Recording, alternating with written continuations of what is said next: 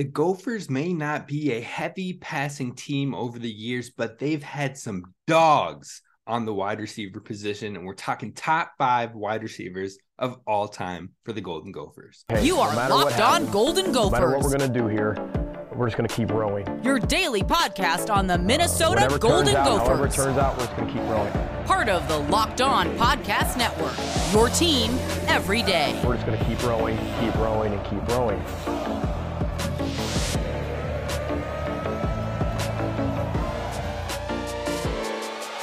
You're listening to Locked On Golden Gophers, part of the Locked On Podcast Network, your team every day. My name's Kane Rob, host of the podcast. Today we're talking top five wide receivers all time for the Golden Gophers. And could Chris Autman-Bell get on that list in his final year? We're jumping into all that today. Now, this episode is brought to you by HelloFresh. You can skip trips to the grocery store and count on HelloFresh to make home cooking easy, fun, and affordable. That's why it's America's number one meal kit. Go to HelloFresh.com slash college60 and use college, code college60 for 60% off plus free shipping. Now, like I said, we're talking about the top five receivers in Gophers history, in the program history. But let's talk about Chris Autman-Bell before we get into the official top five, because Chris Autman-Bell, so far, currently in his career with the Gophers, is 13th in receiving yards all time with 1,970. 12th in receptions all time with 125 and 13th in touchdowns all time with 13 touchdowns. Now, altogether, that probably puts him around the top 12 or top 10, maybe in all time production as a wide receiver. And he has 15.8 yards per catch in his career so far. Now, if you take that and you look at his pace from last season, because he started off hot in two and a half games last year. If you look at the pace that he had set in those first two and a half games last year, looked like it could have been a monster season for Chris Autman-Bell. If you would take that pace he started at and put it over the final 10 games that he missed, he would have been on a pace for 1,091 yards, five touchdowns on 55 receptions. Now, that would be a rock solid year for a number one wide receiver. You add that pace to his total numbers, taking away the two and a half games and then adding back in with the full year, you get 2,847 all time receiving yards, which would be fourth all time in Gophers history. 17 touchdowns, which would be tied for sixth all time in Gophers history, and 169 receptions, which would be fifth all time in Gophers history. So you talk about Chris Bell having a really good season last year for a full season and not getting hurt. He would have put himself right on the edge, right on the cusp of that conversation. Now, those numbers would have put him maybe close to fifth or at least in an honorable mention, like a straight up, you're right there, sixth, seventh in Gophers history. So playing with Ethan in his final year, that should and could definitely help Crab to get towards some of those impressive totals to wrap up his career. But it's as it stands, he isn't near the top five. We will call him TBD honorable mention for today's show because you just saw we could get real close to some of those numbers, but there's a lot to discuss beyond that as well, which we'll dive into to close up this episode. But who are the top five? And are there any surprises when it comes to that? Are there any surprises to consider during the program's time? I think many are going to disagree with me in the top three, but sometimes the truth hurts. And that's what we're talking about coming up next. First, we talk about our friends over at FanDuel. Grand slams, no hitters, and double plays are back, and there's no better place to get in on the MLB action than FanDuel, America's number one sports book.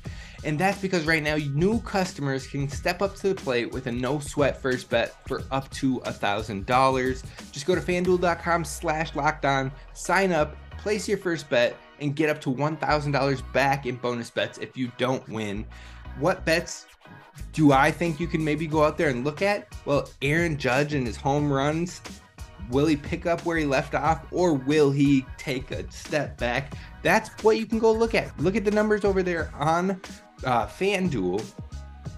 And you can look at other things as well as going over on strikeouts or maybe under on some strikeouts for certain pitchers. It's time for you to build your specialty and figure out what is going to hit and what won't. So don't miss your chance to get a no sweat first bet up to $1,000 when you join FanDuel today. Just go to fanduel.com slash locked on to sign up. FanDuel, official sports betting partner of Major League Baseball. All right, Gopher fans, it is time to talk the top five receivers in Gophers program history of all time. Now, to do this, we're looking at the stats across the games played as opposed to the number of seasons to get a better idea of it all. On top of that, we've got two honorable mentions. We've already talked about our TBD honorable mention in Chris Bell, but the two that I want to list is Eric Wheelwright and Ryan Thelwell. Both had some great years, both had some great numbers, but they weren't quite good enough to get on this list, in my opinion. Now, number five is Tutu Atwell. And to keep this one short and sweet, Tutu Atwell got it going in a time where passing wasn't big. It wasn't a big strength for Minnesota consistently, but during his time with the Golden Gophers, he was fourth all time in receptions, fourth all time in receiving yards, and sixth all time in touchdowns. He's the the only player with a stat better in any sort of those categories that isn't on this list is Ernie Wheelwright. I totally said Eric earlier, my bad. Ernie Wheelwright, who finished third all time in touchdowns scored, receiving touchdowns, and he was our first honorable mention. But Tutu Atwell got it done. He comes in at number five for good reason. Now we move over to number four, and here's where things start to get a little bit more dicey, a little bit more detailed because we're heading into number four, which is Gophers great Rashod Bateman. Now, Bateman is by far one of the most talented players to play the position for Minnesota, and I believe he is the highest wide receiver drafted by the Gophers and one of the five Gophers drafted in the first round since 1967. He had 2,395 receiving yards, which is sixth all time in program history. And he did that in only 31 games, which is the most impressive part of this whole thing. Now, each of the top five players above him, or the, the players in the top five, let me rewind that. Each of the five players above him in all time receiving yards played in 43 to 45 games. Like I just said, Rashod Bateman did it in 31 games. So it's absolutely crazy how quickly he put up those numbers.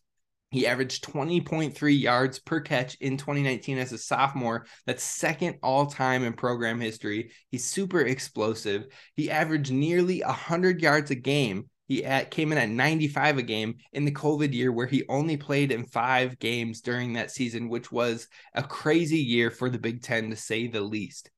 On top of that, he's top five in touchdowns, sixth in receiving yards, six interceptions, all while playing over a season's worth of games less than the others that finished above him in those categories.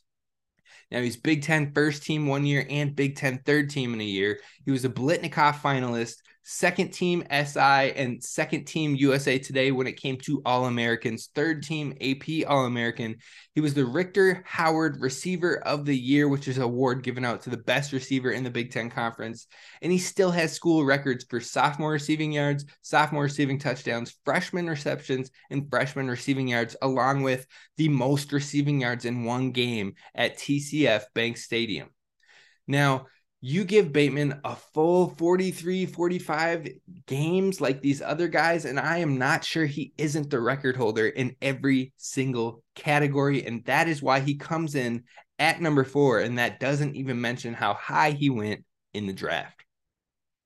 Now, kicking it off into the top three, here's where a little bit of uh, a little bit of haters might come to my list, but you got to hear me out before you completely judge it. We're coming in at number three with Eric Decker. Now, I know many might probably want Eric Decker higher on this list for his productivity in the NFL. And while that is a major piece, I can see a case for it, but that doesn't weigh as heavy for us on this Gophers wide receiver list here. Now, I believe you can split hairs between two and three on this list. Eric Decker's second all time in receiving yards with 3,119. He's the leader all time in receptions still for the program here at Minnesota. And he had some rushing production as well with 114 yards on the ground and one touchdown. Now, Stewart Mandel of Sports Illustrated claimed Decker was the third best wide receiver in the country in his senior year, behind only Dez Bryant and AJ Green. That's not bad company to be in. Both were monsters in college as well, and all three ended up really good pros as well. Now, he had one year of being a first team All Big Ten player in 2008. And there is a case for Decker to be two, maybe even one on this list if he didn't get injured during his senior year where he missed the final four or five games. So you you take that into account, you add four or five more games to his records, to his stats, then I think you do have a massive case for him to finish higher on this list. But ifs and buts, we can't do it here. So he comes in at number three for us, where he also finished as a third round pick in 2010 to the Broncos. Now, kicking it over to number two, like I said, it's splitting hairs on this one between two and three, but for me, number two is Ron Johnson. Now, Ron is that guy, plain and simple. Yes, I have him in front of I have him in front of Eric Decker, and here is why. Both played 45 games total, yet Ron finished only 188 yards behind Eric Decker, but he had seven touchdowns more receiving wise. And he did it on 30 receptions less than Eric Decker. So he was more efficient with the ball. And it happened in a time where the Gophers were not a pass heavy team. In fact, it was very, it was not very prevalent at all during Ron Johnson's time, they just didn't pass the ball as much as a high powered passing offense would in the early 2000s in Eric Decker's time. In fact, Decker's squad was one of the most pass happy Gopher teams that we've seen ever. And Weber, who was his quarterback, was 21st in the entire nation in attempts in 2008. Now, with all of that, I would argue that Ron did more with less in a time where it wasn't done as often in the game. So Ron ended up as a fourth round pick in the 2002 NFL draft to the Ravens. He had one season over a thousand yards, and in that season, he averaged 18.1 yards per reception, which is insane. Ron Johnson tied an NCAA record with a reception in 46 straight games during his time. And also during his time, he recorded eight 100 yard receiving games and led Minnesota in receptions and receiving yards for three seasons. Johnson also set a school record with seven straight games with a receiving touchdown, and he had one year of being a first team All Big Ten player in 2000. Now you close off the top five list with the top receiver in the program, and I got to give it to him. He gets the nod no matter what for me, and that is Tyler Johnson, leader of receiving yards, 3,305, leader of receiving touchdowns with 33 touchdowns, all the while, and this is the biggest part, all the while playing with another receiver that cracked the top five on this list in Rashod Bateman, and another that we gave a to, be determined honorable mention in Chris Autman-Bell. That is by far the most impressive thing here, in my opinion, considering Minnesota was still a bottom 30 team in pass attempts in the nation, coming at, at 102nd in the nation in a passing attempts in that 2019 season. Now, he had two seasons over 1,000 yards. He was a first team All Big Ten by media two times, and he was a first team Big Ten all media or all coaches one time, as well as a second team by the coaches as a junior one time. Now, NFL draft pick in 2020 he came in at the fifth round. He hasn't seen a ton of opportunity in the pros, but he continues to land roster spots. And he is a Super Bowl champion with the Tampa Bay Buccaneers. But you talk about his school records, and this is where you can't really debate it for me right now. He has school records in career receiving yards, career 100 yard receiving games, career reception touchdowns, season receiving yards, season receptions, season receiving touchdowns, season 100 yard games, consecutive games with a touchdown, consecutive games with 100 yards, most receptions in a bowl game, most receiving yards in a bowl game, most reception touchdowns in a bowl game, and there are even more. I just I didn't want to keep going and go on and on and on for this time because he still has more school records on top of all that So this list, in my opinion, cannot be topped by anyone else. And I'm still hoping he can get a shot in the NFL in the near future to get more opportunity on the field. Now, let me know in the comments over on YouTube. Do you agree? Do you disagree? Who did I miss on this list? I want to know your top five down below. But you've heard the official top five for me. But there's is there any chance Chris Autman-Bell, who we discussed to open the show, could realistically enter his name in this conversation? That's how we're going to close this one here at Locked On Golden Gophers. Gophers fans, thanks again for making us your number one show your first listen when it comes to Gophers daily sports. I appreciate it. Be sure to hit subscribe over on YouTube so you don't miss other conversations. We're having some big ones this week. We're going to talk about is Wisconsin getting overrated, overhyped for the 2023 season. We're going to talk about the underrated, underrated when it comes to recruiting ratings, players that the Gophers brought in during PJ Fleck's time here that over overperformed and really showed out over his time. We're going to talk about that one this week. I hopefully have a guest for you this week as well, which I'm hoping comes through tomorrow's show. And it's going to be a great time. Be sure to hit subscribe, but let's talk about this thing to close it off. Will Crab have an opportunity to put his name into this top five? Could he sneak into the top or could he sneak into that fifth spot?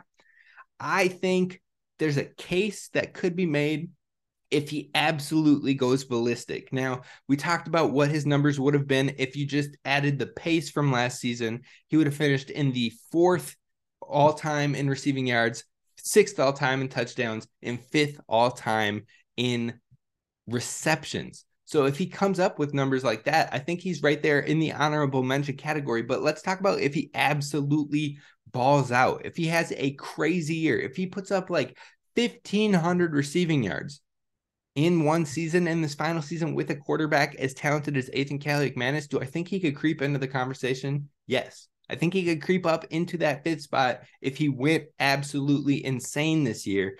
But I don't know how likely that is to happen, knowing the Gophers have so many talents to spread the ball around to.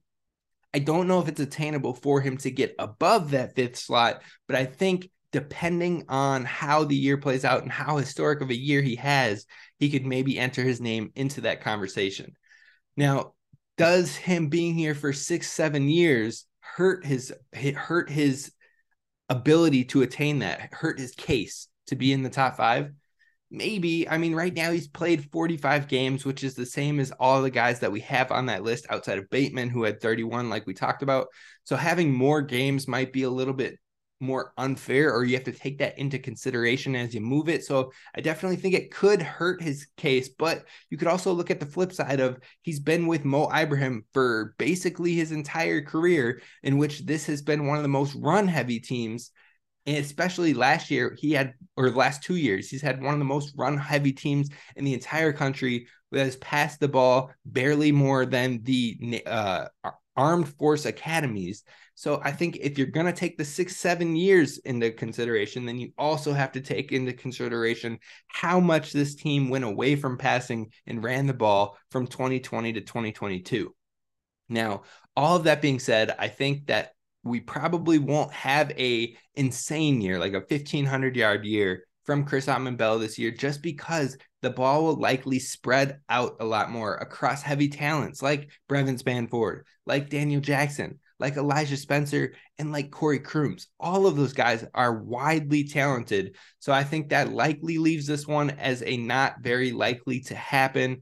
Now, regardless, I think we're all ready to see this passing game go crazy in 2023. And I am excited for these Gophers to step up in a year of a tough schedule that's going to do it for us today on Locked On Golden Gophers. I hope you appreciated the show. Let me know if there's other top five lists you want us to get going here at Locked On Golden Gophers. Drop them in the comments over on YouTube or be feel free to DM us at LO Golden Gophers on Twitter, and I'll take those into consideration as well. This is Kane Rob signing off. Tomorrow, I'm hoping to have a basketball guest for you on the show, and if it all works out, it's gonna be a great one. I'll see you then. Row the boat, Ski-U-Mah, go Gophers.